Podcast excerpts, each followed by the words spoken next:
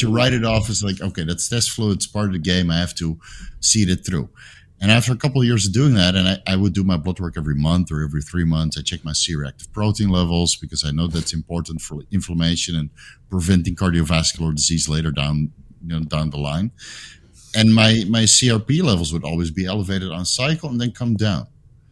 And first I thought maybe it's training intensity. So you go into the literature, you can't really find any conclusive evidence that, you know, hypertrophy workouts or strenuous workout raises CRP levels that much. Right? I'm talking about high sensitivity CRP levels of 5, 10, 12, 15. I've, I've seen it up as high as 50. What's up, guys? Welcome back to Muscle Minds with Scott Stevenson, and we are joined by the one and only Vigorous Steve today, guys. All of our programming is brought to you by TrueNutrition.com. You can use our code THINK for some additional savings on high quality, third party tested health and performance supplements. And if you if you are in Canada, check out supplementsource.ca. You can get a lot of good deals over there. Uh, I'm excited for this. We have the, the meeting of the minds, and before the show, we realized we have Steve we have Scott Stevenson and Scott. So there's like we're gonna get each other's names wrong here at some point or another yeah. today. I'm sure of that, but we're gonna we'll do our best. Yes, Steve, thank you for hanging out with us, man. This is gonna be a blast. Anytime. It's always a blast to uh, join you guys, and it's uh, my greatest honor to be in your presence. The two Scots of the Think Big Bodybuilding Media Channel. Yes, dude, I've been waiting for this for a long time. Long time. I'd wanted to say thank you, by the way. Uh, you had some really nice feedback uh, that you shared about our programming with your audience, uh, and yeah. you know you had said nice things about Scott and and our show. So we we're not as big as your show is. Uh, and, and we appreciate the the push along. That's uh, that's awesome. So, really, thank you. So that's the funny thing is because before I started my YouTube channel, I was following you guys, right? Muscle Mind since it was on the Advices Radio website. Yes. So there was no there was no YouTube what channel. What you're saying is that you grew many times faster than we have. you're late to the game and you're already bigger than us. I get it. That's yeah, how we're going to roll I, today. no, no, no, no. That's not about. I got a huge push. I got a huge push from Derek, right? From Derek, more plates, more dates, because he right. kind of took me under his wing. So he told me about it. You have to manage your YouTube like this and do your thumbnails and make the titles a little bit clicky, not descriptive titles, but you know, thought provoking and interesting titles. But in, in reality, I've been a bodybuilding fan for, well, 20, over 20 years, and, and this show is part of that. So this is always like a, a check mark for me. Like, how long is it going to take before I'm on Think Big? so now I finally made it. Yes. Yes. Yes. Now, you can, now you're successful. Yeah, now I'm finally successful. I think a lot of bodybuilders see it. No, but a lot of bodybuilders see it like that because we, we you know, we watch you guys and, and you know, we go to the Mountain Dog website or we, we purchase a How to Be Your Own Bodybuilding uh, Coach uh, ebook, right? And and then at one point you get to talk to, you know, people who are on that level, and then you're like, oh, finally, I've I've landed in the bodybuilding space. So for me, it was always, you know, trying to get on this show and the weird thing is when I go on Bio Bros, it's so relaxed, you know, with Derek and Leo and and then yeah. this this makes me a little bit nervous to be honest. I'll, I'll, do, I'll, do, my best. no, it's all good, man. You put out really good stuff. I mean, I, I think Thank Scott you. first. Well, I, I, was aware of you. Who knows how? Like it all kind of blurs together. Mm-hmm. I was aware of you, and then Scott mentioned that maybe you'd mention us once. What I didn't see it because I don't I don't do the best job probably of tracking down all the mentions, but I mean, it's yeah, just it's, it's okay. you're doing great stuff, man. You really are. I'm really happy that you're on here because yeah, some of your messages. I mean, there's also all, all the cross-platform sharing of information is important. Yeah, mm-hmm. and you're yeah. mixing things together kind of in the way that that uh, I have tried to at least.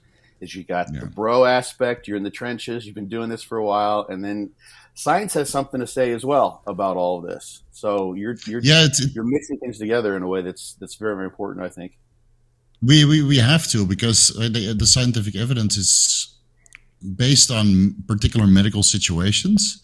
Now you you've published a couple studies yourself that are really aimed towards bodybuilders, but there's space so far, far and few between. So we kind of have to decipher, and we're still trying to piece everything together. And I think the more people who are on YouTube doing that, the better. And I always felt that you know, with bodybuilders, people they're always a little bit hesitant to really release all their own personal information. You know what they do with their cycle, the dosages, the health screening that's needed, or they don't do the health screening.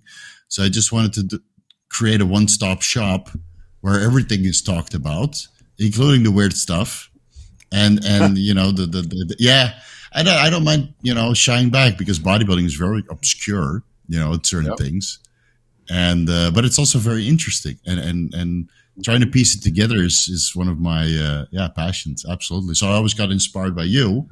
Um, every time I watch Muscle Minds, I have to pause and go to PubMed and then do reading and then and then take notes and then come back. Yeah, but that's how we learn, right? Because yeah, like absolutely. years ago, years ago, you talked about the sexual hormone binding globulin receptor complex, and it was mm-hmm. like, but what about proviron? Like so many others. Yeah. So I, I, went to PubMed. I started researching, and then I came back to finish the rest of the podcast. You know, an hour or two later, and ever since then, I've been trying to you know learn more and tell people said you know SHBG is not the devil you can mm-hmm. actually get some anabolism out of it, you know, if you keep it somewhat elevated because, you know, the cyclic adenosine monophosphate concentrations in the skeletal muscle also help with androgen receptor activation.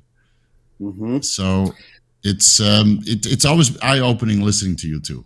Yeah, absolutely. Yeah, yeah. Thanks. There's lots of so the rabbit holes are endless. That's that's the thing. Exactly. Yeah. And yeah. really, like I, I have, and I've been doing this for a while. So Oh yeah, right on. Uh, I'm reading the uh, Brian Shaw. Good morning. I can't. I can't bring comments up Sorry. while Scott's talking because it I'm, totally I'm, sidelines like, him. Like a hand, you know, being raised in the audience. Oh, there's a question. I got to stop. Right. That's an old habit from teaching.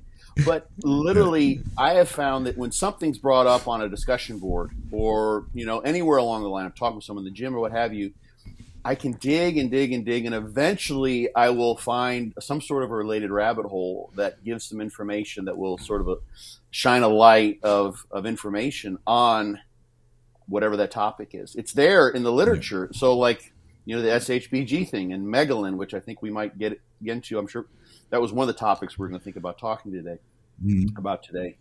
Uh, there's something there, and I always try to suggest if you've got if you can read and English is your native tongue, you've got the ability to decipher a, a, substantial amount of that. And Steve, I don't know what you're. I mean, you're obviously a very very bright guy, so that, that helps too. And curiosity, I think, is always number one, and that I think you've got exactly. spade. Yeah. yeah. Yeah. But if you if you're if there's a desire to dig in on the information, you can literally be sort of a self-taught. I don't want to use the term negatively, bro scientist, but you can you can gather a lot of mm-hmm of information that will help you guide your decisions. If you're willing to read past the abstracts and just mm-hmm. what's said there, because that's kind of the issue is that there's the abstracts, or they just kind of, um, it's like the front door. It's like, oh, that house looks great from the outside. What's really yeah. going on indoors? You know, you got to open in, exactly. walk around. Is it a front? And that actually happens sometimes. But I think it with with a lot of studies, a lot of people they they read the abstracts, but they don't really dive in. So sometimes the studies are only published as the abstract, but you can actually go to Science Hub and type in the DOI uh, code and get the entire paper. And then if you really read through the paper, you know how to decipher the methods of analysis and where, how the study was performed.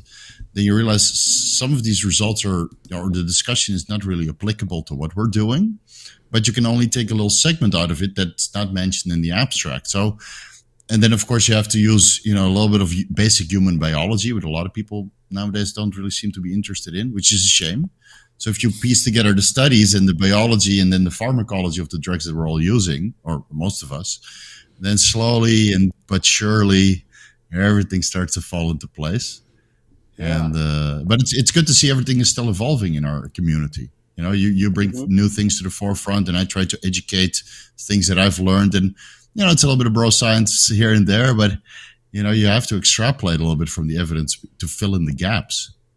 It's it's it's not complete. Yeah. I, I, feel even you know? and and Brad Schoenfeld Schoenfeld gets gets um, sort of pushed in this direction. For instance, talking about the high volume studies that he's done, and mm-hmm. he said repeatedly, and I've reiterated, even the studies that are as pretty much as directly applicable to bodybuilding, like the training mm-hmm. studies where you're training, looking at muscle growth. Those are still just pointers. Hmm. Yeah, those are still they're still still aren't like this is okay. You need to do exactly 28 sets for your legs in order to get the optimal amount of growth.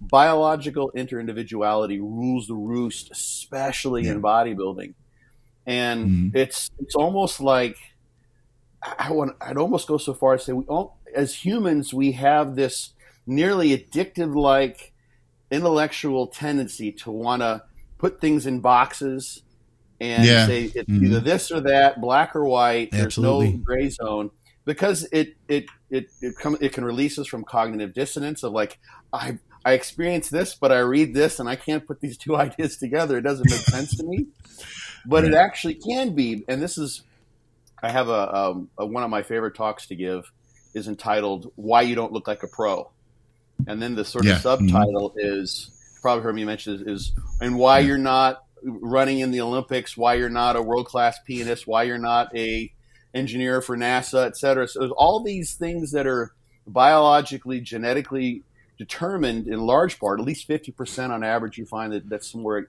where it lands. And no one would say, you know what? If I just train hard enough, I will. I can run faster than Usain Bolt, um, because people recognize that there's a genetic component, and probably something that happened, you know, where he grew up, as well, probably mm-hmm. contributed as he's developing.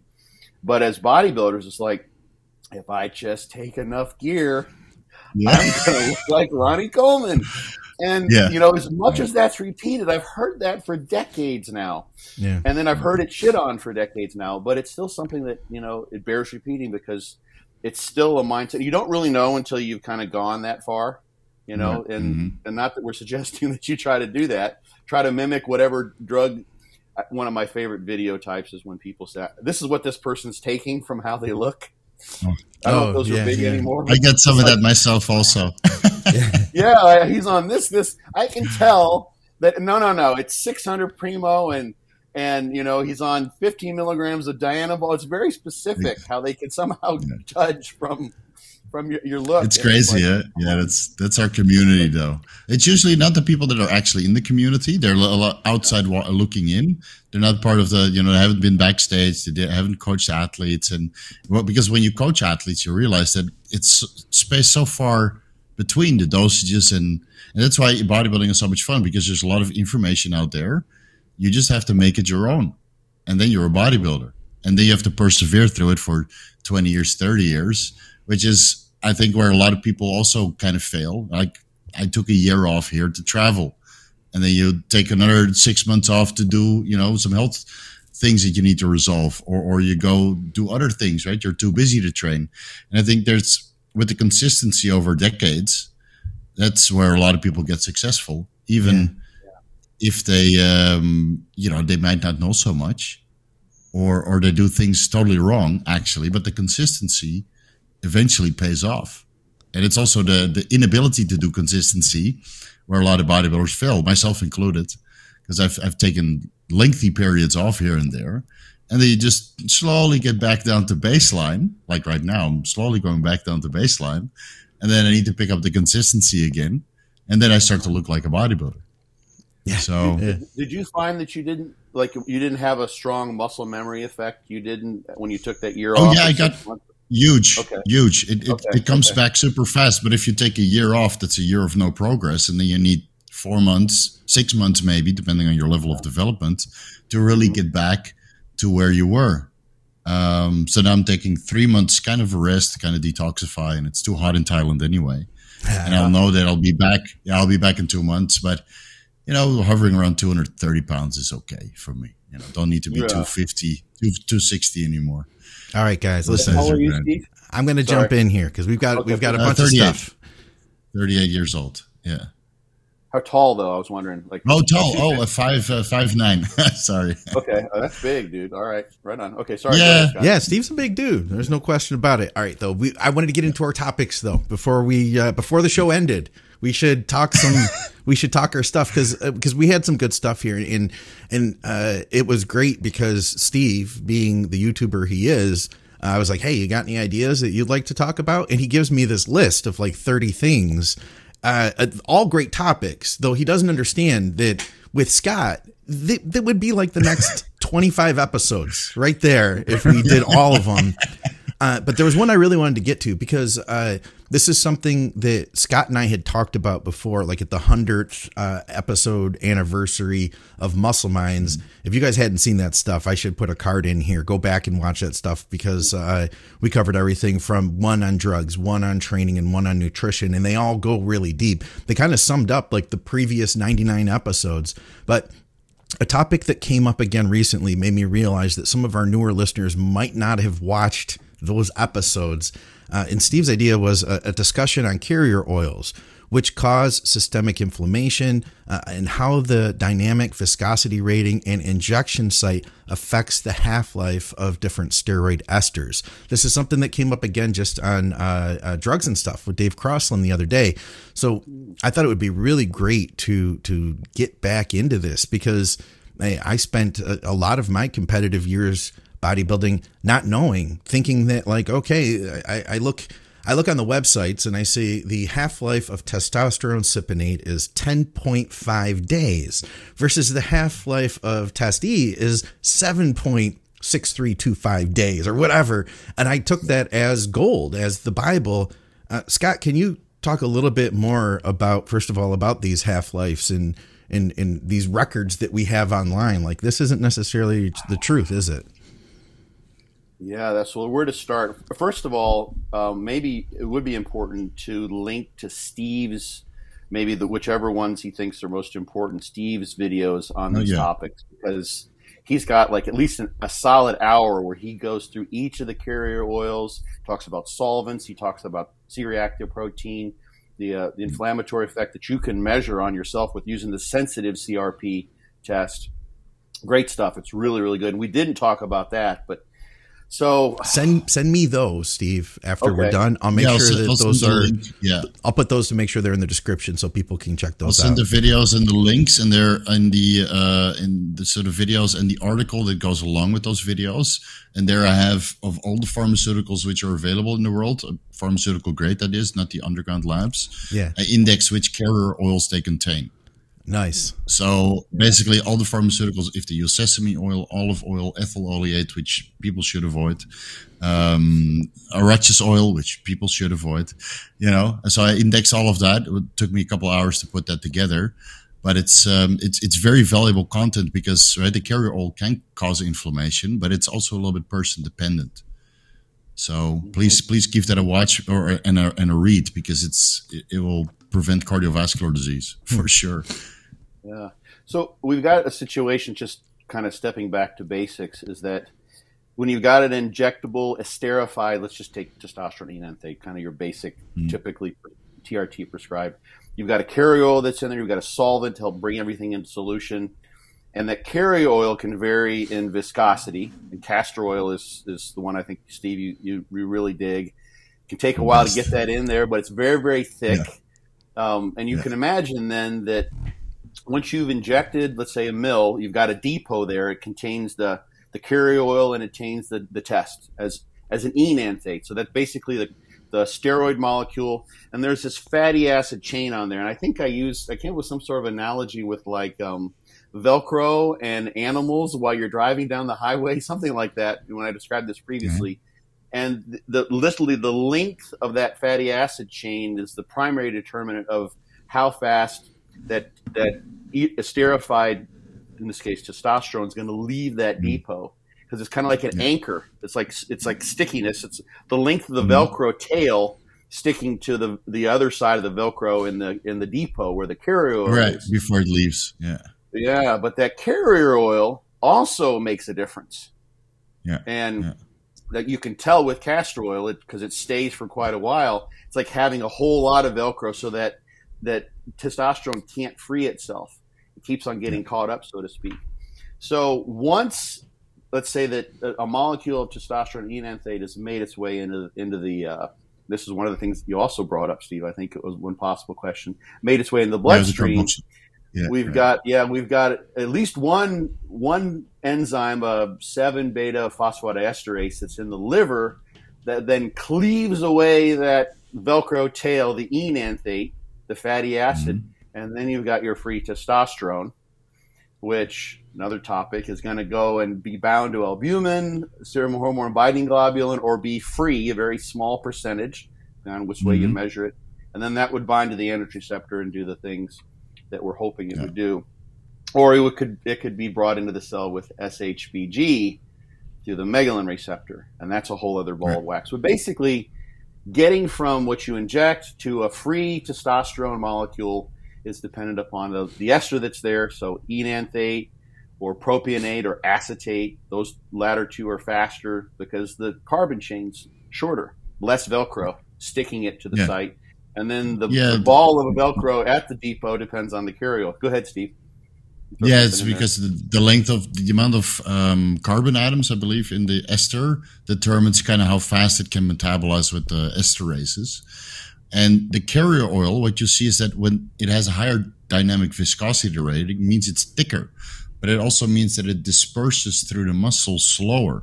So people think that when they inject a milliliter of testosterone enanthate, it remains a ball, but that's not the case. It disperses. And so that's why if you inject in the glute, which is a larger muscle, as this oil disperses, it creates a bigger surface area where the lipases, the, the, the enzymes that metabolize fat, can actually break this apart and turn it into mm. little fat droplets. So you see with castor oil, if you suspend testosterone enanthate in there, the half-life actually increases to 33.9 days and I believe that the 12 day half life of testosterone enanthate was determined was a tea tea oil or tea uh, peach oil. Tea oil. I saw that study. Yeah, peach oil or tea oil. Yeah, peach yeah. oil. Never yeah. heard of that one. Something like that. Yep. Yeah, yeah. One of, one of the Moldova brands uh, uses peach oil or tea oil. And here's the okay. thing that's important. So, you, Steve, you gave a very specific number there that refers back to that one particular study, and that's right. an average from that study. And here's the thing. Mm-hmm that was a glute injection, right? Yeah. Mm-hmm. Uh, so you go to the delt, you've got a different size muscle, exactly. different activity. Yeah.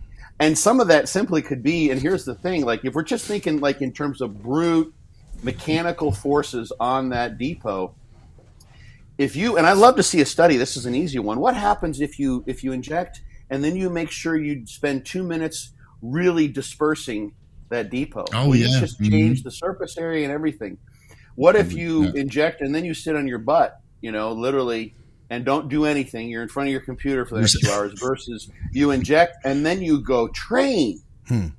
This is yeah. important mm-hmm. too. Like if you've injected, and this is what a lot of people do, they'll inject in the muscle they're going to train, mm-hmm. which I'm actually not entirely on board with because there's a possibility once you've got that there, especially if it's like castor oil and it's going to stay mm-hmm. there now you've got tremendous mechanical force. You've got uh, basically mm-hmm. kind of a foreign body in the muscle. Sure. Yeah. And now you're now you're putting under maximal tension the possibility that you're creating damage. So you do that again and again and again and again and again, and mm-hmm. you see the common thing. You'll see see guys who have either bumps in their delt, you know, and that might yeah. be from something like Winstrol, which is a whole other scenario.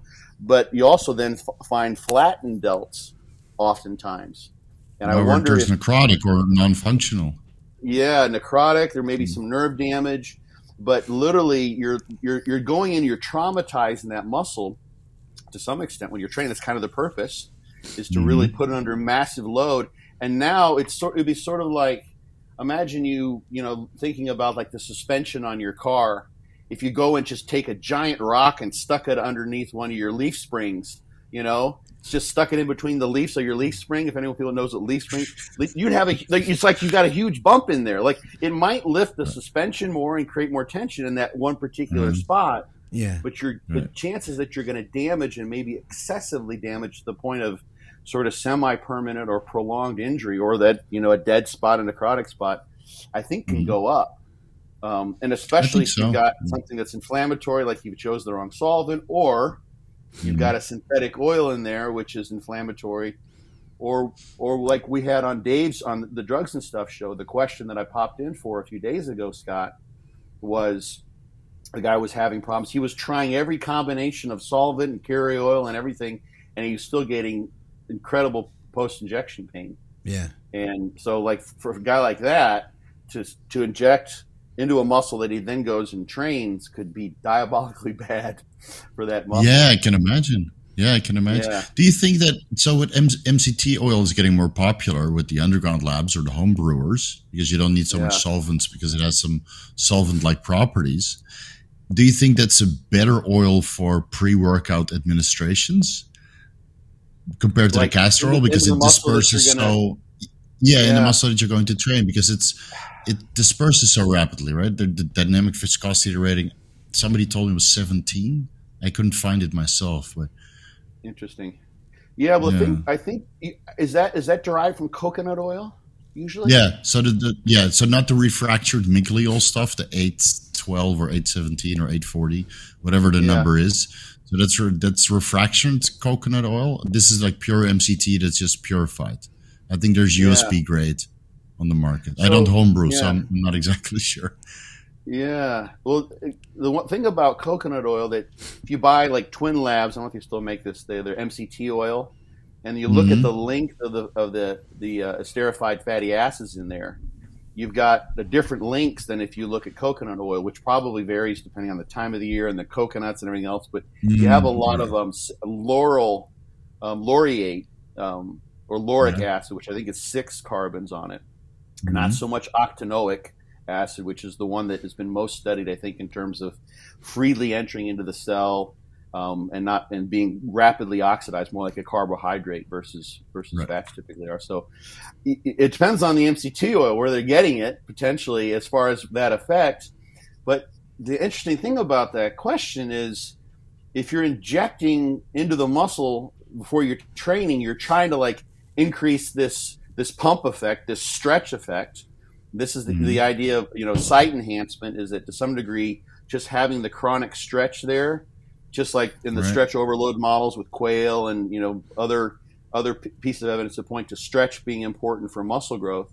You want that stretch there to some degree in the right amount mm-hmm. to turn on the hypertrophic process. That's why you did it. So if you if you inject water, let's say it's just water, go to the one end of the spectrum, it's in and out maybe that's what you want. I don't know. Like where where's the appropriate dose response? We've got you know too little, it made no difference, and then you've got mm-hmm. just enough extra stretch. Let's say it's in a weak muscle group you're trying to bring up. Then you have an additive stimulus that you somehow can't evoke because you don't have a good mind muscle connection or you're picking the wrong ex- exercise or what have you. Right. And then you go too far and maybe you're with structurally impaired. and then yeah, and then you then you're just blowing out the muscle and you're gonna you might get more muscle, you might get a bigger amount of tissue there, but it may be scar tissue. You know, yeah, so, we, we have enough Olympians uh, doing that already. I think. You know, there's a couple guys yeah. in the Olympia states that are, have massive delts, too massive yeah. to uh, yeah to be legitimate. It's yeah. uh, well, but but it's so it, it, it I think it's very funny to see that you know the the pharmaco- pharmacodynamics change quite a bit depending on where you inject, which carrier oil you take, the, the injection volume, and then you know, I think of course individual response, but yeah, I'm sure everybody's well aware of that. Um, well, it's huge. Did though. you, I mean, you know, uh, Steve, how how much variability have you seen in your like clients that are on TRT in terms of what they need to stay in quote unquote optimal range? It's it's all it's like two or three fold. It's range. all over the place. Yeah, it's yeah. all over the place. Yes, some people need 100 or 150, and some people need 300. And of course, the metabolism of, of the drugs. Some people metabolize drugs way faster than others. Yeah, yeah. And, and Dr. Yeah, Chrysler, do, who's passed, used to yeah. talk about rapid metabolizers. I heard back. I had mm. some clients who mm-hmm. work with him, and they're like, that, "That's sort of a term." I think. He, I think that's what he. I think that's what he called it. But yeah, yeah, hyper hyper hyper metabolizers, something like this. Mm-hmm. Yeah.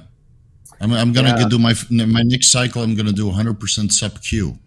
No kidding. Because I, yeah, yeah, I'm, I'm well. Next, cycle it's not going to be that much. So it's going to fluctuate between like 300 milligrams of test and primo total, and then 600. That's kind of where I draw the line nowadays. And I'm going to attempt to do that all sub Q. It's going to be pharmaceutical, uh, Bayer testovirin, and Bayer rimobolan, and then do all of that sub Q to see if my serum levels change of testosterone and if the, the response is going to change. But I also don't want to do these repetitive glute shots anymore because I feel, yeah, it, it, there's so much scar tissue there now that it radiates yeah. to my knees. Mm. After, oh. after 10 years, 12 years, yeah. And I have a deep tissue massage therapist, and after the last cycle, she was like, "You got to stop doing these glute injections because." You know, it's that. That's why your outer quads and your knees are starting to hurt now. Oh man, so, yeah. Yeah, I'm going through that scar tissue right now. It's just that's the only place that I inject. I, I, I never really did shoulders because you know you lose definition over time. It, you can you right. can repair it. It it will get better with a break because yeah. I had the same mm-hmm. thing, and it, that's just the worst when you're pushing the syringe in and you hear the crunches and the pops yeah. and you feel all that. Uh, but I found though that if you really give it a break for a long period of time in in mm-hmm. foam roll, and it sounds like you're doing some good stuff yeah. with deep tissue, give yourself like six months. I bet you'll be a lot better. Yeah, so that's that's what I'm doing now, and you know, do the lacrosse ball. Yeah, I do that almost every day. So my, my yeah my upper glutes are not happy. Um, and then after that, I'm just gonna yeah I'm just gonna stick to sub Q, do it around the same area, and then hopefully prevent scar tissue buildup, so I can you know, build my quads a little bit more uh, because I feel they start to suffer now due to the knee pain. And even though I'm yeah. avoiding all the inflammatory carrier oils for now five, six years, um, yeah, it's still still creeping up on me. So no I more, want, no more intramuscular shots for me. I wanted to hear more about that, the the thought on inflammation from carrier oils. But before we did, I wanted to ask, because just to kind of refresh people, Scott. I mean, you were saying for some people, Test E was as short of a half life as like three days previously when we talked about this. Yeah, maybe I was looking at a, the figure we had. Or, yeah, yeah, yeah. It it can be all over the place. The thing, I, have mm-hmm. got actually another question, follow up question for Steve, and then kind of another comment that's sort of important. You, when you see these pharmacodynamic studies, the half life studies, it's it's usually it's just the first injection. Hmm, but yeah. we have potential upregulation of the phosphodiesterase the the mm-hmm. enzymes that cleave that that esterified fatty acid away potentially i don't know over time that's typically you you expose the body to some sort of stimulus it has an adaptation. So those that's why that's why we sw- that's why we switch esters every month right? There you go. Yeah. who, who, knows? Like that's the thing like that's that was one of your questions and it's you know to what extent i think I, I there's a study from like the 50s you know in rabbits i believe looking at at you know just sort of generalized ester- esterases that cleave um, esterified steroid hormones, cortisone, testosterone, what have you. Mm-hmm. Who knows what variability we have there? You so know, you're saying we could get more efficient, like in, in just normal people language. You're saying we can get more efficient at breaking down yeah. the same ester after repeated exposure.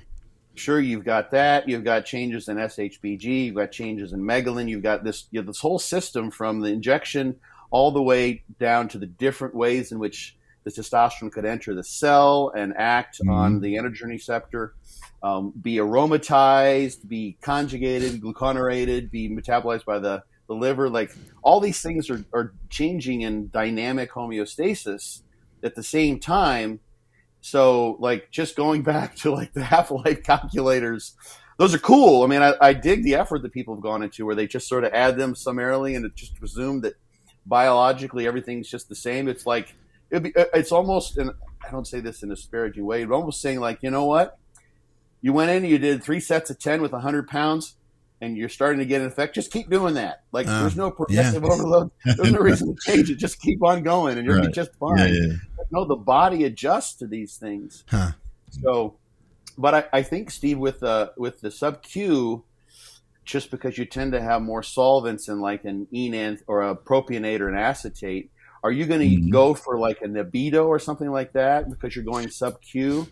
when you do your no i'm going with the, the the in castor oil that's about 20% okay. benzyl benzoate yeah and then okay. what is it 2 2% to 3% benzo alcohol and then right. do 0.5 milliliter shots and foam roll it a little bit disperse okay see yeah. see if that yeah changes anything just to prevent scar tissue buildup and you know yeah um, because i do think over decades that kind of builds up and it doesn't it really get that much better that. Yeah, mm-hmm. I had a client who had been doing sub Q for like a year, less than two years for sure, mm-hmm. and he'd kind of bulked up a little bit, and then we started dieting him down, and and he basically had caused some lipodystrophy there. The it was all in the he yeah. went in the same spot on his abs, and oh, now yeah. he had like kind of a hole oh, there, like, right. kind of like this yeah this disfigured spot that it kind of sucked. He probably could have get it got it gotten it liposuctioned away, but Mm. Yeah, that's yeah. I think I think I my think- upper. go ahead. Go ahead. Go ahead. No, go ahead. Sorry. I was just going to say, I think sometimes people are like, well, I'm going, I'm, I'm doing short act, I'm doing it like, you know, every day sub Q.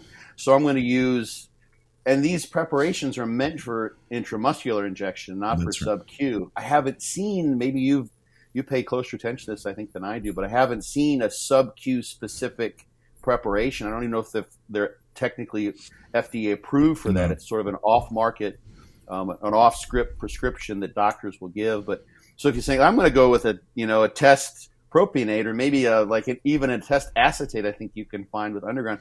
Then you're looking at like probably potentially the wrong choice because those will inflame like a like a mad dog. So Yeah. Yeah. I'm sure. a- yeah, because it, yeah. metabolism. Metabolism is Yeah. quite fake. So this is, um, you know, some of the self experimentation that I uh, like to do to get to a higher truth. awesome, and kind of awesome. yeah find find find a better solution for bodybuilders and if it fails i'll make a video about it said okay don't do what i do Yeah. it's not worth it and then uh, you know everybody will stick to intramuscular injections i'm sure Yeah. Yeah.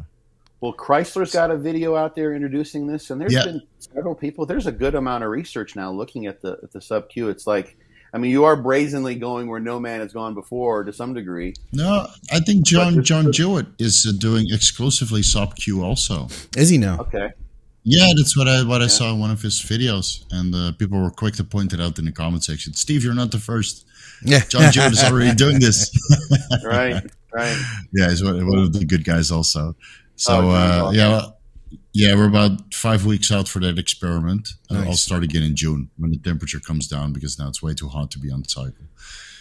It's Wow. way too hot. You just stay inside with the air conditioner blowing on you when it's like this in Thailand. Pretty much, pretty Oh, much, yeah. But in the, but we so we train in the evening. Me and Aaron, uh, a friend of mine who just moved here from China to uh, to Thailand. So we're training at eight o'clock in the evening when the temperature cooled down a little bit and there's not too many people in the gym. We got a huge Yeah. gym here, but it's without air conditioning. We Ooh. we only have a giant helicopter fan. Yeah, so you're sweating buckets. Like I, b- I bring a beach towel, and every time I soak through it, Yeah. Yeah. it's uh, yeah, it's it's nasty, but it's it's good for the pores. Yeah. they say. Yeah. So, so Yeah. Uh, yeah, we'll start again when the temperature's down a little bit and I don't get heat stroke every time because we do like to train hard. And uh, and Aaron is Uh-huh. working his way up to 270 pounds again, nice. so he definitely needs. Uh, He's a big guy. yeah, he's big. Yeah, he's a big guy. Yeah, yeah. We uh, we did all the basic uh, Dante Trudel and fortitude training. So we uh, we Oh, put. I think we went from like 95 kilos to 125 in three years. Nice. He's, he's he's built he's built for this stuff. Yeah, he's he's Yeah. built for it. Yeah. I'll have to- do you have Yeah, training videos that people can check out? Uh, yeah, on my uh, on my Instagram page. So we Okay. just got one of those uh, you know the Steadicam gimbals. So we're gonna film every workout oh, cool. and then uh, edit it nicely so people don't lose the attention span. Because like for you guys, you like to see a one full working set straight, right, from start to finish. Absolutely. and you get more excited every rep toward closer to filling. Then you get another one. Is he going to get another one? But we have to be a little bit more of the editing um, yeah, for the for a broader audience. So we're going to make it super fancy, and then do Right the on. most intense reps. Yeah. That'll be That's, cool. uh, Thank you for tuning in to another podcast here at Think Big Bodybuilding Media. If we've provided value to you today, then please consider contributing to our show. You can help support the show through Patreon. Every $5 helps to pay for the software and the hardware and everything else that goes into making a podcast. You can also contribute by using our code at True Nutrition. True Nutrition has been our title sponsor for several years now. I'm super grateful for them, and I've believed in True Nutrition supplements long before they sponsored our programming. You could use our code THINK for health supplements and performance supplements. Feel free to hit me up if you have any questions. And if you're in Canada, check out supplementsource.ca. They have free shipping over $99, huge discounts on overstocked, short dated, and label changed products. Plus, they have all your normal supplements too. Thank you guys for listening to the commercial. I hope you're having a great day and that your bodybuilding is going well. Let's get back to the show. Social media nowadays. Hey, before we moved on from this topic, I did want to hear more of your guys' thoughts uh, on on the inflammation factor Yeah. uh, related to this. I, will tell you, this is something I hadn't really thought about in the past, and and I figured out for myself. I remember I had one particular lab that I had used. You know, you know what it's like when you find gear that you know works good, that you know it's dosed well. Then there's no reason to like go shopping around and trying other places and risk not getting it or getting something that's not as good. So I stuck with this and I used it for years and years and years. I didn't connect this, but I started getting these stomach pains. And I think there were some other factors, but I started getting to the point where every time I took a shot, no matter what it was, I got this metallic taste, like that the Tren cough yeah. feeling, and it didn't matter what compound it was. Uh, I'd say one out of every three shots I would get this. And toward the end of a contest prep, I was doing shots every day. So mm-hmm. what I didn't figure was uh, uh, I would take a shot, and then I'd get that metallic taste, kind of a little bit of heartburn feeling, and then it would go away. But then three hours later, four hours later, I would be in agony, like literally like knives in my stomach. I didn't connect it, I because it was so long after. It wasn't until I was literally like one week out from the show and I took a shot and I headed to the gym, got that metallic taste, got that weird heartburn feeling. And because I was just so lean and so depleted, that night it literally like it took me out for two days. Like i was on the couch in agony and it was only in hindsight that i was able to realize like oh this was directly connected to the, shots that i'm taking. So i switched brands and and i found that with other brands i i haven't experienced this. I once in a while i still will but it's it's very rare now. And there had to be something really weird happening with with inflammation in there would be my guess. I don't know what it was, but I thought maybe I could get a little bit of more insight on this by listening to you guys talk about this. Steve's Scott, guess is better than mine. Yeah. Well, you you right, know okay. you know the ins and outs. I mean, this this can be about ten things. You know, there's so many yeah. mistakes you can make, right? And I'm this not asking is, yeah. you necessarily to answer my question, but it's my way to set this up to say that I'm freaking yeah. interested to hear more about it. Yeah. So I had exactly the same issue uh, many years ago when I was running uh, Indian supposedly pharmaceutical grade compounds. We're not going to mention brands, yeah, because uh, those guys uh, probably don't want this uh, out there. But so here in Thailand, you can go to the pharmacy and and from uh, behind the counter on display, you can buy real pharmaceuticals. And some pharmacies in the back, they have Indian produced or Thai produced or Cambodian produced pharmaceuticals that look like pharmaceuticals, smell like pharmaceuticals, but are not registered true pharmaceuticals. So they come in ampules, beautiful packaging, serial codes, uh, inserts, right? It looks legit. So you think, okay, this is high quality, accurately dosed, active pharmaceutical ingredient as mentioned on the label. So when you buy test probe, you actually get test probe. And when you buy, buy Mastrone, you actually get Mastrone, not test probe. Yeah. like so many underground labs. And so it, it, it, looks great, right? And you run this these drugs, and then after the injection, like what uh, Scott said, uh, McNally said, um, you get you get like heartburn. You feel like a little bit of this supposedly test flu symptoms. You know, test flu. I'm sure people remember that. So you feel of bit like an allergic response. Yeah. But you write it off as like, okay, that's test flu. It's part of the game. I have to see it through.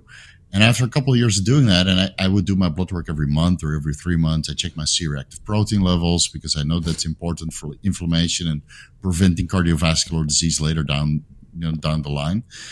And my, my CRP levels would always be elevated on cycle and then come down. And first I thought maybe it's training intensity. So you go into the literature, you can't really find any conclusive evidence that, you know, hypertrophy workouts or strenuous workout raises CRP levels that much. Right? I'm talking about high sensitivity CRP levels of 5, 10, 12, 15. I've, I've seen it up as high as 50. 50. It's crazy, crazy high, right? That's that's 10 times out of the reference range. Yeah, so imagine seeing your cholesterol at 2000, your total cholesterol. Wow. That, that, yeah, that, that will be a similar comparison, right? Because total cholesterol yeah. goes up to 200 milligrams per, uh, per milliliter, uh, deciliter, and CRP up to five milligrams per liter. So 10 times higher. It's insane amount. Yeah. So I would go on a cycle and it would be like one, which is still too high. And then I switched to pharmaceutical grade and I didn't get that effect. So huh. I wondered, maybe it's something to do with the oil. So you go into message boards and people understand that ethyl oleate, some people would get an allergic response. People have known about this for years. I think even Base Killer Online had it on that website or for home brewing, one of the first. Um, you guys remember that website, Base Killer Online? Oh, of course. Oh, yeah. yeah, yeah. Oh, yeah. That's where I learned how to make my tren Right. from pellets. Exactly Absolutely. right. Yeah, yeah. So you, you get your uh, your There's also the Phenoplex tuna and uh, your coffee filter. yeah.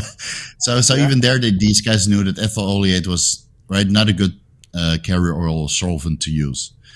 So I really started looking to um, the carrier oils, and I realized that ethyl oleate, propylene glycol, or polyethylene glycol, monoethylene glycol, uh, glucol or glycol, however you're to pronounce it, migliol, um, are all highly inflammatory. And the problem is with these third world pharmaceuticals is that they never mention which carrier oil they use. So they, they say excipients QS, quantity sufficient. So I, I went through all of the products and Don't did worry test injections. Yeah. don't worry about it. Right, it, it's got tren in it. Yeah, that's all. You, that's what you want, right? It's easy to inject. So the good thing about all these synthetic solvents is that they're the product is very easy to inject. So and I understand from a yeah, so it's it's like water. You inject it, then it, it, it goes in smooth, right? Not like castor oil. We sit there, you know, hammering on the plunger, and it still cramp. takes three minutes. Yeah. You need a you need a bench clamp, you know, to get it in. Uh, you know, you have to run into the wall, you know. Um, so I, I would I would check everything and then do a test shot of test annotates, check my CRP markers, come off, wait my CRP to come down, and test another brand. So I realized that all of it is just garbage, all of it. Mm. And I, I would tell people, you know, the easiest way to test it is just take a little bit of oil and wipe the ink off a syringe. If that's possible, then you probably then your product probably contains a lot of the synthetic carrier oil. But you can also do that with MCT oil, so it doesn't exactly hold up. And then arachids oil, which is refined peanut oil, that's part of cystanon and decadurable, and that is also highly inflammatory in some people. They get test flu symptoms or feel a bit hot, or their CRP levels go sky high. Doesn't happen in everybody, it seems. Um, but that doesn't rub the oil off of the ink off a syringe if you use a little bit of the oil and try that. So it's it's very difficult to determine which oils are good and which are not good. That's why I tell most people that either home brew with MCT if you know how to, or cottonseed or grapeseed or sesame oil. Those are all not inflammatory, and and you know dissolve uh, raws pretty steadily. Or stick with pharmaceutical grade, and then you run into the issue that pharmaceuticals are often counterfeited. Um, so it's yeah, it's a bit of a shit show if you don't Yeah. want the inflammation.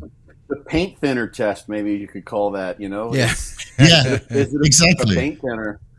And it's interesting. Like, who's who thinks chocolate is good, right? I mean, almost everyone Hmm. thinks. Well, I'm allergic to chocolate. Actually, Hmm. chocolate doesn't work for me. oh, I never knew that. Yeah, yeah. I'm, I mean, I can I can have. I was deathly allergic to. Like, really could really fuck me up when I was a kid. I'm much better with oh it now. man. Yeah. And the same thing goes just with, you know, with allergies in general and with, you know, our sensitivities to different chemicals in so many different ways. The thing I, I wonder, and this is like, for those who are thinking like, ah, you know, I'm 22 and I'm, I'm indestructible. I can just do this, whatever. I'm just going to Mm. just pound, just more trend. Who cares? I really have, and this is a very sort of generalized thought. I'd love to hear your thoughts on this, Steve, because you looked at inflammation, I think, a good bit is that Mhm. one of the things you got sort of a hormetic curve with gear use. Like you, you know, you get there's a dose response. More is better to some degree, and what determines when that curve starts downshifting towards more is not better is the amount of toxicity someone experiences, Yeah. and it, it could very well be. Um, that you know, some people just have great resilience to toxicity, or maybe you know they're trying to use just you know normal amounts or you know not off the chart amounts you could still classify it as abuse if it's anything above replacement but you know it's they're not like they're not like you know like oh god this guy's it's on not on a boston lloyd of old days level type of thing Mhm. but instead they're using normal amounts but the toxicity they're getting and inflammation and maybe they're having sort of more sort of subclinical GI issues that are disturbing it. All those things that are compiling is because it's because of the carrier oil Yeah, that they're using it, or the, the solvent. is. It could be the worst combination of both, and they've got toxic stuff, and they can't get the the effectiveness out of the active ingredient because it's loaded. It's like it's a shit sandwich. It's like the bread would be good, but it's, it's a shit sandwich. It's not going to work for you. You know, not No, it's- it's very true. Carbs for, for a carb Yeah. load, right?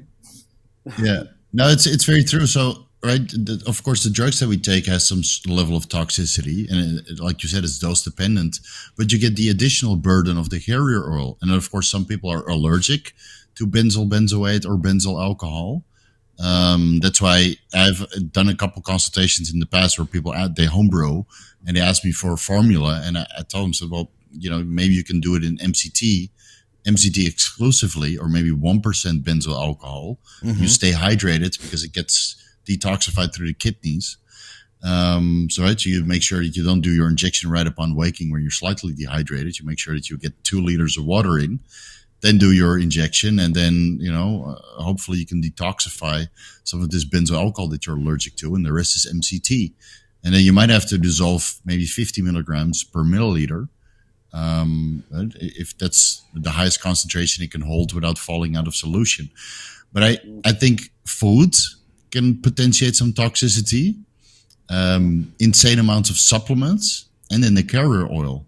And I think if you mitigate all of that, you can stay a lot healthier, uh, which we all know what's going to happen. We're going to, we have a margin now to increase the drugs in. And then instead of running a gram of gear, now we're healthier on 1.2 grams of gear because we took the carrier oil out. Right. Right. Yeah, but I've, I've so over the last five years that I've been actively trying to share this information, I've gotten so many messages of people that changed their products Mhm. to either reputable underground labs where they just mention, "Hey, this is cotton seed. We don't use ethyl oleate secretly. Mhm. This is uh, a, a cottonseed or grapeseed, a little bit of benzyl benzoate, and a little bit of uh, benzyl alcohol, and the rest is um, low concentration active pharmaceutical ingredient." And they changed that to something from the shit underground labs or the shit third world pharmaceuticals with these toxic synthetic carrier oils. They switch, and within a week they feel better. They feel amazing, and their white blood cells improve, right? Or their their neutrophil That was my to question. Yeah. uh, yeah, Eosinophils, yeah. yeah, uh, that that that improves because they don't get this inflammatory inflammatory response from the oil. Their ferritin levels come down because they don't get high ferritin secretion from the liver because the liver is no longer inflamed. Their acid reflux goes down. Acne. Uh, their skin better. improves. Yeah. Yeah. the acne improves. It's it's magic, and that's uh, that's why I'm always hard on uh, yeah Bayer because they use the best carrier oil ever, and nobody gets issues with that. sponsored to you by Bayer. Sponsored by use Bayer. code use code vigorous the next time you buy your Yeah. Primobolan. Yeah, and full disclosure, I have Bayer stock. I no longer have Pfizer stock, but I still have Bayer stock. Oh, Just, just good call. full disclosure. Yeah, All right. I sold Like, those. they'll a while give you a. Yeah, thousand Yeah, followers right there. Um, yeah, yeah. Bayer if you want inflammation. You want some Bayer stock or some Pfizer stock. yeah, if you want myocarditis, yeah, Pfizer stock is the way to go. You may have to cut that out later, Scott. That may, that would make it. Yeah, I might have We're to gonna cut get that out. Steve, Steve's trying to sabotage our channel. He came in here to Yeah, get I us to get what's- us blocked. I see- now. I see you guys as direct podcast. competition. Yeah, But but you know, like a sort of a very um, sort of anecdotal observation that um, that I've seen mentioned for years. and I'm not sure if I can. It's that a lot of times the guys who can get the biggest, just in a very general way, are the guys who seem to be able to handle the most stuff, so to Yeah. speak. And you know, some of that can just be the genetics of of remaining less toxic Hmm. so that they can have a better balance of higher amounts. Uh, and this is the, don't take this connection too directly, but it's it's sort of akin to what we talked about when Brandon Curry was on the show, and when him him being over there at Oxygen, where like literally they throw everybody in to this like high volume, like just over the for most people over the top training regime, and if you have the genetics to respond to that, the greater the stimulus, the greater the adaptation you can evoke, as long as it's not too much. So people come and go there because they don't they, they may have the possibility of being a better and bigger bodybuilder with a lesser stimulus because that's optimal for them. yeah. And but it, but uh, over there they're talking about the cream of the crop who can handle the most extensive stimulus and still adapt from it. And it may, may be that some of the folks out there, of course, although I think if you look at the psychological literature, you know, the average person grades themselves being above average. Like on average, most Oh, yeah. people think they're better than average, you know, so that, that can't really mathematically be the case. But the average person listening here has average genetics, potentially, at least amongst the listeners. And it may be that that ramping down, if there are some toxicity issues, obviously you want to eliminate those first and foremost. But making a switch like that might make sense. Dig in on these things and see, oh shit, like we've got you know fractionated peanut oil as a carrier oil in there, or we've got um, you know ethyl oleate or guaiacol. Like you could have a combination of guaiacol, ethyl oleate, and you know who knows what that could just be like the the toxic cat catastrophe for someone Yeah. where like just taking that out could mean and with no increase in dose nothing just simply removing that toxicity which is like putting the brakes on your growth um, could make the difference have you seen that steve like in terms of the side effects we Yeah, know but a does lot. the growth then get get accelerated So you'll you'll see that with. Aaron, for example. So he- okay yeah, in uh, yeah. So you see with Aaron. Aaron just was in China and he didn't have so much. Uh, am I still? You're good. Is my internet okay? You're good. yeah, Yeah. Okay. Okay. I'll continue. So, so Aaron just moved here a week ago, and in China he didn't have access to high quality product, but he was still able to get within a second competition up to like 105 kilos on stage, reasonably lean. Right for a second competition, he was in good shape. He comes here with my connections, switching from dubious ph- uh, pharmaceuticals from China to pharmaceutical grade exclusively. So now we have a perfect example of what's going to happen. So he's going to pick back up and he's going to make significant progress. Of course, people will still have to stay tuned and wait a couple more months for that to happen, but I'm sure his blood work will be significantly better. And he's a good responder, so he doesn't need much. And the funny thing is, like the, the dosages he was running back then in the products he was using in China would not ruin his blood work that much. But I've seen hmm. blood work of people that ran more or lower dosages and their blood work would be ruined on the same products. So it wasn't the best bro- uh, products that he had access to. Um, and some people just metabolize it poorly, but he was still quite resilient to it. And maybe it's because he's only been exposed to pharmaceuticals for two years and had good guidance from the beginning. But I think now that he's going to make, make the switch to pharmaceutical grade only, he's he's going to make significant improvements. Yeah, significant. Yeah, this is cool. Yeah, now, I'm, now I'm definitely going to try to follow along. It'd be cool to post. You, uh, you're, you're welcome. Yeah, you're welcome to join in.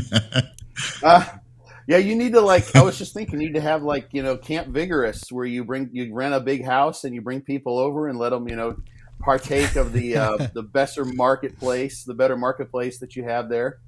Um, Yeah. know, because it, like there's advantages. Like this is why you know this is probably Mhm. in part one of our thoughts today was like, why are you in Thailand? And you've you've already made a good case for it, man. Nice segue, You know, Scott. That was good. good That place, it's a good. good place to Yeah. be, you know, for a bodybuilder if that's your focus. Yeah. Besides, uh, besides the heat and the mosquito that just entered the chat, um, it's it's a great place to be.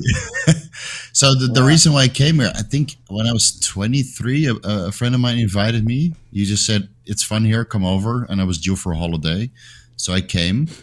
And then you know Holland is quite restrictive, you know, uh, taxes wise and you know freedom wise, and that was what we're talking about. That's 15 years ago, so it's even worse now. Probably never been back in a while. Um, so I'm, I'm assuming it's worse. I'll ask uh, Wesley Vissers. He's, he's coming on a podcast next week, so I'll run it past him. And um, so I, I felt so much more of myself here in Thailand um, compared to back home. You know, bodybuilding is actually appreciated here. The bodybuilding community is huge. The- There's a national team, and, and people really go for it. And you know, you walk on the street, and people have a positive response to bodybuilders. Whereas in Holland, I always felt that they had a little bit of a negative and condescending response. So I, mm-hmm. I moved here, and and now I can just live and do whatever I want, That's cool. pretty man. much. That's nice. Yeah, Are you considered a giant there? Just because? Yeah. because you're. I mean, yeah, yeah, But I'm yeah. You're, like you're a star. I, I, I went to Dubai in Kuwait, and then you walk in there and you're the smallest guy, obviously. so I'm not that big. I'm not that, that much of a big guy, but here in Thailand, you're big. But there, there's some genetic freaks out here, right? There's some hmm. really big Thai guys that are 260, 270 pounds, but they're just tall. Oh yeah. So Right. yeah, they're like Monsters. five, five, six. No, they're huge and, and Monsters. really hard and dense, and yeah. So it's really motivating to train here. And a lot of foreigners they moved here to Bangkok or Pattaya um, or Phuket, somewhere there. And there's a huge bodybuilding community here who's all kind of kicking back and enjoying their chicken, brown rice, and broccoli uh, dinners, and and, Yeah. and go to the pharmacy and get what they need. You know, but again, like the pharmaceuticals here, you really have to be super careful what you purchase because a lot of the, the underground labs, or actually most of it, in my opinion, is just pure garbage. No kidding. You know, due to the oils. Yeah, just ju- purely due to the oil. So it's again, it's accurately dosed. It's the active pharmaceutical ingredient. There's no contaminants. There's no risk for infection. Uh, one milliliter vials contain one milliliter, not zero point seven. Right, or the ampules. Right, and ten milliliter vials contain ten milliliters, not nine. So that's all legit. But then the oil is garbage, um, probably because they they ship from India to Thailand and then distribute all over the world. And if it ends up in Canada or Denmark where it's cold, they don't want it to crash. So I do understand from a production perspective that they don't they don't want their product to crash when they ship it everywhere. Mm. Um, but from a consumer perspective, it's over time it's kind of deadly Yeah. to use those products. Yeah. Have, you done a, a cost analysis? I mean, this might be tough information to get from the manufacturer side, but I mean, does it is it really worth it from a cost perspective to use the crappy carrier oils, the toxic No. ones? No, it can it can be. yeah. It can be, you know, because they're already doing the ampules and the blister strips and the the Uh-huh. packaging with serial codes and unique numbers and the QR codes. I mean, they put a lot of effort into it. You really got to commend them. Some of these third world uh, Indian pharmaceuticals, yeah, they, they put in the effort. Yeah, I think it's just purely they use these synthetic oils just for distribution uh, method, and and they could easily make it with MCT and and maybe uh, cottonseed. You know, Chase Irons is uh, still watching, so I think he's he's a homebrew master. Maybe maybe those guys can hire Chase for a consultation yeah, and just have him on duty in India for a while. You know, Yeah, all you go. expenses paid, first class flight, staying in a nice five star hotel with good service. Bring his wife, bring the dog, and then have him go over. Um, yeah, honestly, dude, you deserve it, and and everybody would, uh, everybody in the world would literally be at your feet because you uh, you prevented cardiovascular disease if you can uh, make it happen. Yeah. Saving the bodybuilders. So, ba- yeah, saving, saving the bodybuilding community. So until Chase Irons to get that sorted, um, yeah, stay clear of Indian Co- coming and soon. Thai type. Chaseable will be available on the shelf Chaseable. worldwide. Exactly. the back exactly. shelf where you buy one get ten free. Like it's not suspect at all. It's No, it's no, but it's a that's a promotional only for the the top level educators. It's a promotional bulk uh, discount. Yeah, There you go. I'd run it. Right I'd on. run it for sure. Anything from Chase. Yeah, absolutely. Right. Right on. So so Thailand, the life is is fun, but yeah, it's probably more expensive than living in the Western world Hmm. because you have Really? to import. Yeah, because like are the, all the pharmaceuticals are a little bit more expensive because they are imported, not produced locally, and then high quality fish and high quality chicken and beef. uh, Ideally, you get it imported or export quality. no kidding. Yeah. Okay. Huh.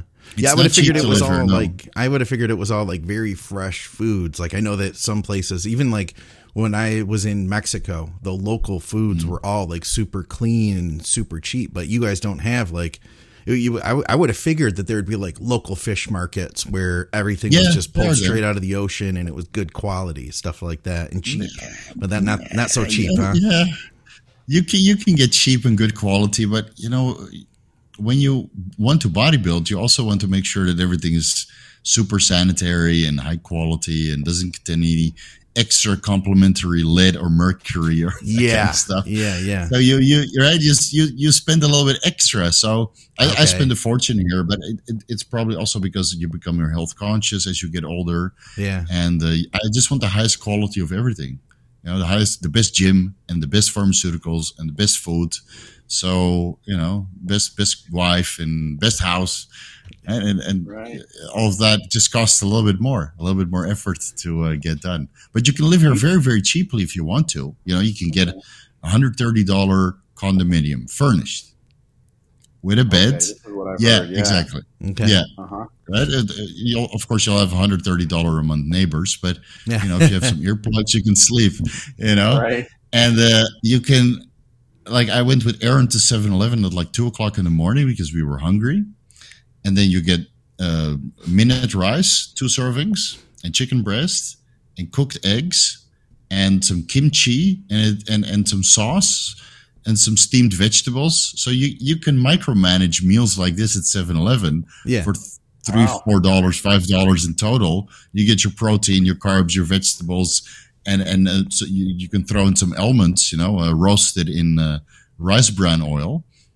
So you can get you know everything. There's meal prep services. There, again, there's great gyms in most city. You know, warehouse gyms. Most of them no air conditioning. Oh, uh, would, would, you, oh, quick before we leave the 7-Eleven, would you say yeah. that's healthier than the hot dogs on the roller and a pretzel? You know, um, American 7-Eleven. If, if, if, you have a death wish, I think that's pretty equal. oh man, the, the, the, the trick here is, is not. Yeah. Yeah, the trick here is not to read the packaging. So it says chicken, and that, that's where you stop. Yeah, yeah. I think if I turn it around, and I would see like E numbers, you know, emulsifier and uh, you know whatever starts they put in there. Yeah, yeah. But I, it, I do have a be, two questions for you because this is so fascinating to me because you're making me want to. If I can get my dogs over, you make me want to move. Um, yeah, I can. So I can set you up. Speak the language. I speak a decent amount of Thai. Yeah, it's but it's difficult. Okay. It's difficult to learn. Yeah. yeah, but you don't have to because most of the people that you hang out with are foreigners and I, I coached many Thai bodybuilders over the last 10, 15 years that I've been here, but most of them speak good English also. Hmm. And, you know, the, the, the Thai bodybuilders that don't speak English, again, like we said at the start of this uh, podcast, right? If you want to learn, you have to speak English. Right? That's where all the information is. So many of them they learned English by themselves because they they knew that the information in Thailand was not sufficient. Hmm. They'd rather have right. a foreign coach, or they get a bad experience with a Thai coach that is still, um, you know, a little bit behind on the information. So most people speak good English here, and if you do speak Thai, um, the only benefit that you have is ordering food. Hmm. Right, where you when right. you go to a restaurant, yeah, when you go to a restaurant where they don't really speak English, imagine, that's the only benefit. Or you know. imagine the level of desire one would have to have to be good at bodybuilding like in the US, we can just take it for granted. You just click a button on YouTube and you watch this video, and Steve tells you how to do it. Imagine if before you even figured any of that out, you first had to learn a new language. Like that says a lot about how much somebody really wants to learn something if they're willing to yeah. like, learn a language in order to get the education they need. And and they're all over Asia, Southeast Asia. You see people like in Macau, you know, they're they speak Chinese, Cantonese, and and or what is it, Mandarin? Uh, I'm not sure. Yeah. And uh, they just purposely go to school to learn English to get the information because the local information is not sufficient for them to yeah. get to the highest level. Hmm. I've had clients in Bhutan, Cambodia, Laos, Vietnam, you know, with perfect English, but they had to learn it for bodybuilding. Actually, one of my former clients signed up with Andrew Barry. Oh, nice. um, and he speaks perfect English. Yeah, he's from Vietnam, and he speaks perfect uh-huh. English. And he's a hard worker, and um, so you, you really see that the guys that excel in English, they, they also excel in their bodybuilding, uh, you know, aspirations in their journey. So, yeah, and they the usually do were, quite well. People willing to work for it, like really willing to work, learn a new language. It's a lot, man. No, you have to. Yeah, you have to because that's why a lot of bodybuilders move to the States, right? So they can be right in the action. Yeah. Yeah. Well, the, the question I had that's kind of related to that is, and this is what I did when I was in Arizona. I'd like to do this now where I am in here in Florida is I wondered if you could make a connection with like the actual person who's selling the the fish at the market. I did this with a rancher back in um, Arizona, mm-hmm. and I knew like he was using these Africanized cows, and I could get the and they they they ate the jojoba bean um, that grows there locally, and which is rich in some really high quality fats, and the beef was awesome. And I knew, I mean, it was he wasn't uh, certified organic, but I knew what he was doing because we had conversations all the time. I wondered if maybe that would be the way to go, and then you get a big freezer, you know, and I would buy like a hundred yeah, pounds of meat from it at a time. Yeah. That's what I do. Yeah, that's what I do. Okay. So I have a wholesale okay. distributor where that oh, they, they supply to the the restaurants, right? The high class restaurants, and I just buy maybe five hundred dollars worth of groceries at a time. They deliver it and I put it in my chest freezer. Nice. So uh, okay, yeah, I have the water delivered and. Uh, because you can't drink the tap water here, and I don't really trust even the most expensive reverse osmosis machines. So I get the water delivered, and man, we get everything delivered now. My, my wife is great at shopping online, um, so right, so I can get like um, here you don't do half cows. You don't because the cow the, the, the local cows are not really that the beef is not really good quality. But I can get half a cow from New Zealand and it's all packaged mm. up hmm. from the distributor, and I can get you know twenty kilos of salmon from Norway and you know Atlantic salmon that's uh, wild caught. You, and uh-huh. again, you pay an arm and a leg for it. But with the rice, I could get it from a distributor also. I can order 50 kilos of rice if I want to, and it comes in a, you know, in a pallet and then yeah, so that, that's that's the best way to do. it. Yeah, you can easily yeah. do that. Yeah, because we we go through so much food, you know, as, yeah. as bodybuilders. So you just get everything wholesale. Then why go to the grocery store when you can get it delivered? Mm-hmm. And the rest of the time you can do cardio yeah. or, or you know relax, take naps. Yeah. And the thing is, is like this is a model. You sort of ha- you, you because of your your orientation towards health and mm-hmm. knowing what is out there in the marketplace, this is the strategy you've taken. But you can do the same thing in the U.S. We just don't typically because there's stuff everywhere. Hmm, you can get yeah. stuff so easily, but you can yeah. you could we have Costco even you know Costco and Sam's Club and places like that. But you can go. I did that when I was in in grad school in in um, Georgia. Actually, I would go directly to distributor. I would buy 20, 20 pound bags of chicken, and I was actually like the chicken dealer for my for my department. I would bring people frozen bags of of chicken right. breasts. It was like a dollar a pound. It was nothing. You know? Exactly. You save so much money that way. You, you do save so yeah. much money. Yeah. Yeah, so that's that's usually what I've always done, and you can do it in many different countries. Some of the grocery stores they also have like a minimum order. So if you order for two hundred dollars or three hundred dollars, they would just deliver it to your house if they have a delivery service. The downside of that is that they will just grab whatever's in the aisle. Yeah. So if you want a nice mm. piece of beef, you actually still have to go there and kind of cherry pick you know yeah. what you want because you know you get the 10% beef instead of the 5% that you want right. You know just as an example. So it's yeah but you can you can live here very conveniently. And if you have a girlfriend or an assistant you know a lot of guys they contact me now for an assistant so i hook them up. And then i said oh, this girl is still available or this guy can help you out. You rent them for you know $300 a month and they'll just do everything for you. You know order wow. foods and help you with uh you know with all the little things that you need. And then you don't have to worry about that yeah, last last five minutes crew checking in. Are we at the last five minutes already? We're, we're getting there. Yeah, we're getting there. Oh no! so it's um yeah it's it's a very convenient place to live, but the country really opens up if you have a solid and, and, and good girlfriend or boyfriend, whatever the preference is, or a couple good buddies that are have been here for a while. Like Aaron has as me has this so, solid connection, and then whatever he needs, I um, delegate it to my wife, and she'll take care of it it, it, it opens the country tremendously that way. That's so Do you cool. have a, a, a, plate guy for the gym to unload like like Dennis? I can. yeah. I, yeah. I can. I can. I can hire one. Yeah. If I wanted to, I can get a plate guy, just like yeah. Dennis James. It, it yeah. would save a lot of. I think. I think it will do that actually. When when Aaron is going into prep, I'll just hire uh-huh. a plate guy. You know, just to show up, and it will. It will probably cost like ten dollars a session. Yeah. Maybe less would be so. If I make it a full time, but, but, you're losing out on the NEAT though of un- racking and unracking the plate. Exactly. Yeah. Yeah. So. And that's half the fun, you know, dragging the, all the plates from one leg press to the yeah. other yeah. leg press. It's part of the workout. That's where you burn the fat. Yeah. Yeah. Yeah. That's part of the workout. Yeah. Yeah. You keep your heart rate elevated. You know, you turn into a high intensity workout.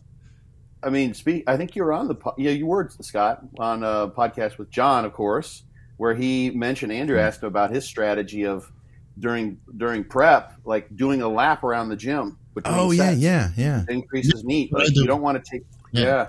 Yep.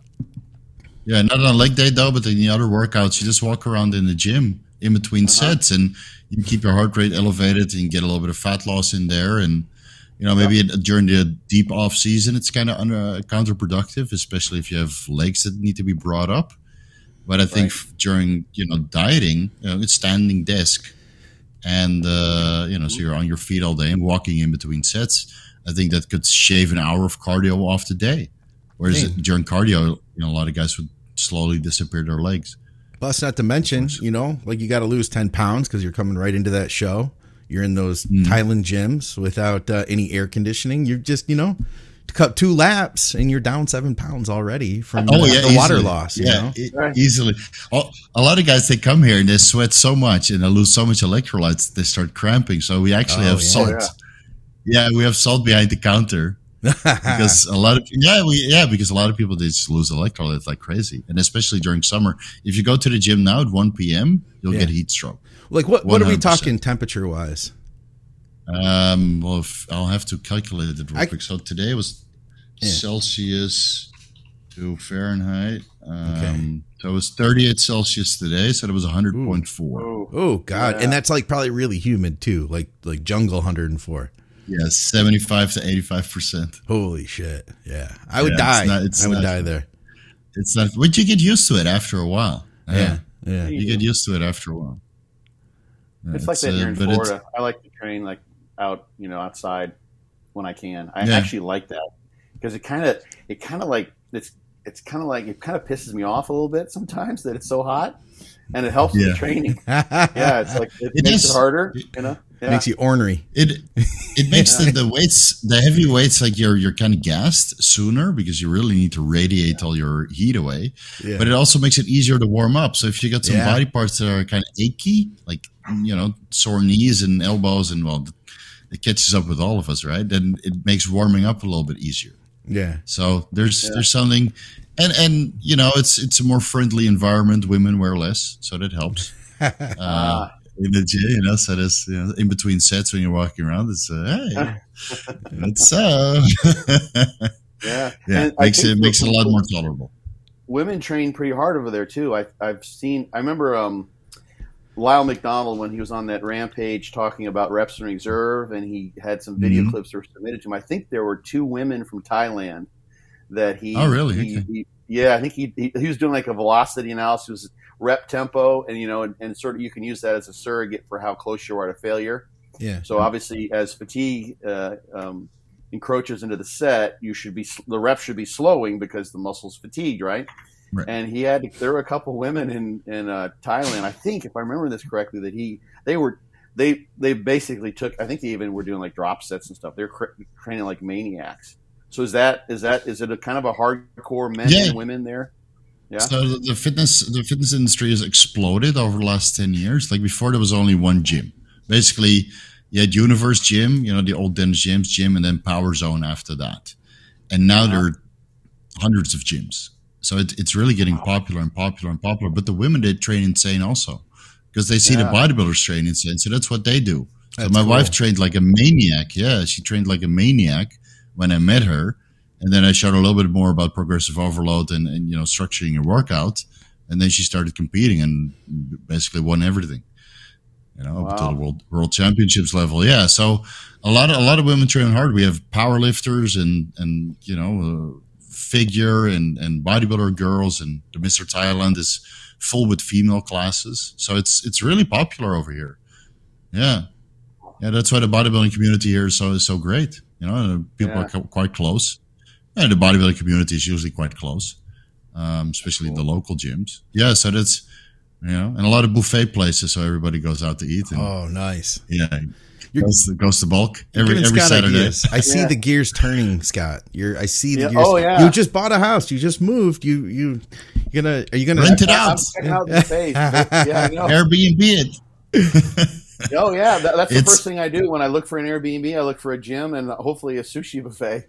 Yeah, yeah. yeah so you, you got a, you got a lot of that here. Yeah, yeah. this is yeah. of all the countries that I've been to, and I haven't been to the states yet, but maybe maybe this year or next year.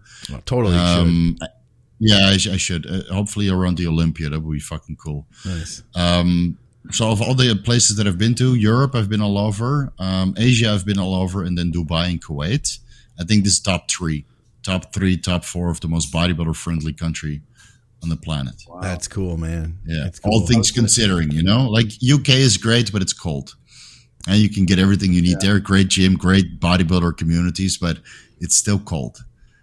Yeah. So I would yeah, rather be here. Yeah, and Dubai is hot too. Dubai is also a great. Country. Have you been there? I have not. No, Duck? nor have no? I. No. You could. You, you, guys could do seminars there, there for, for days. I know this is what I've. This is what a connection. I'm actually going over to the UK. I'm not going to drop any names just in case you know this is going to work out. But the person who I'm in mm-hmm. contact with over there also has some connections in Dubai. So okay. I've heard that would just be uh, amazing. But I do have a story, and I wondered if this maybe this isn't the case yeah. anymore. This is from years ago. There was a and he's passed on now. Um, a bodybuilder, just a wonderful human being, but a friggin' mm like over the top maniac as far as a bodybuilder. This guy was extreme in every regard. Justin Rice, he went. He was from New Zealand. Um, okay. Big dude. Used to do 405 pound behind the neck presses for like 10 reps. Um, wow. Back in Ronnie's heyday, he has he sent me a picture once of him standing next to Ronnie when Ronnie was 320, and they're the same mm-hmm. size. Like he's Markus Rühl, Ronnie mm-hmm. Coleman size. Oh, he's oh, wow. a big dude, and he was in Thailand for a while. He had he's one of those like just happy-go-lucky guys that just really didn't pay yeah. attention to the, the, legal nature of things around him. So he just kind of did whatever he oh. wanted, and he got in trouble a bit. Um, spent some time in prison, but he wasn't like this hardened yeah. like prisoner. But he was mm-hmm. in Thailand, and he said what happened. This is maybe when they just had a couple gyms. Is he would go to the buffets with whoever's training partner, which was about an equally sized guy, mm-hmm. and eventually they knew like there's just they're just losing money every time he walks in the door.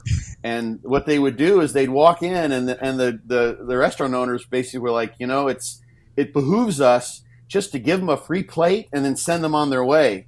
So he would go to one restaurant and he'd get one plate free, and then they say, okay, now you go, you go now. and then he has to go, they go to the next place, and they just like restaurant hop, and they didn't have to pay for anything because they wouldn't let them stay and pay because they would eat, you know, eight plates of food. Yeah, yeah. Um, oh, wow. Yeah, yeah. So yeah. I was, I yeah, was, that, that, that, in my head of Thailand like that. It doesn't doesn't surprise me. Yeah, I mean the Thais are very kind and uh, they're yeah. not very confrontational, so they'll they'll find a way to say, "Hey, you, you know, that's enough." Please. You're bankrupting yeah. us. Yeah. But yeah. I could totally right. see that happening, you know, because I've been to the hotel buffet of the Marriott a couple times, and we go a group of people, 12, you know, all bodybuilders, all over 225 pounds. And of course, you go there starving. Yeah. And you take your berberine before, and, and some guys would Maybe take some Humalog, you know. Yeah. Just, yeah, a little Humalog in the bathroom.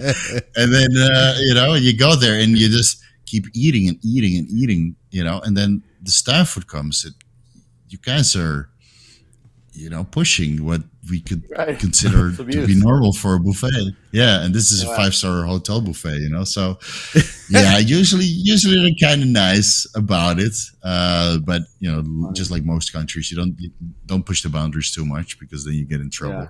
Yeah, yeah, yeah. yeah. Uh, awesome, but it's it's it's, it's it's it's it's a great place. Yeah, it's a great place. There's uh the bodybuilding community is very very good. Besides one well, let's not go there. uh, and but everybody else besides that guy is uh, yeah, it's great, man. It's a, it's a good place. So if you ever want to come, let me know. Scott, both Scotts are always uh, well warm welcome, and I'll oh, make man. sure you get the limousine and the red carpet treatment because I, I know I know a couple places where uh, it's very very bodybuilder friendly. That would be cool. cool. That would be cool. You know, I want to see you do it, Scott. That way I can live vicariously through you. I don't think uh, I'm going anywhere for the next year until Victoria's situated and settled. So oh, you, you go, you go, and I'll watch.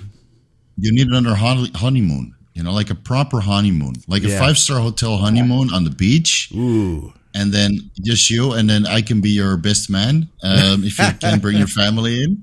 I'll find Aaron too. He can be your, uh, you know, your bellboy to help you carry all the heavy stuff. Yeah, I'll find good. some friends for you, and then we have a it's, huge, uh, huge party. the tax write-off, Scott. Like literally, it's a business trip. Yeah, you know? well, you're giving yeah. me some ideas. You're giving me some ideas. All right, well, let's just set up with some banking too. Let's wrap. Oh yeah, we we need to do that. Let's talk off the air. Uh, and with that note, man, I appreciate you guys both taking the time to come and hang out here. Uh, Steve, uh, we're going to have links, obviously, for everything. We had some stuff that we talked about earlier. Guys, I'll have that link down below. Uh, and of course, go to visit Vigorous Steve. Uh, go to, uh, we mentioned too, the, the Be Your Own Bodybuilding Coach, BYOBBcoach.com. You can reach out to uh, find Scott's book there as well as the Fortitude Training Guide. Fortitude Training is like 20 bucks. So if you haven't, if you haven't even looked at it, then just freaking buy it just so you can look at it, figure it out for yourself. And of course, I check did. out our great it's sponsors. Go to uh, truenutrition.com, use our code THINK right here, True Nutrition, and uh, check out supplementsource.ca for everybody in Canada. Get yourself some ephedrine, a bunch of other stuff over there, guys. This is uh, this has been a pleasure, and as I can see from our live feed, we've had a lot of people that were excited to see this collaboration. So thank you. Yeah. This was uh, awesome. Thanks so much, both Scotts. This uh, yeah, finally I got on Muscle Minds. Arrived. Yes. See you guys. Much appreciated. Take care.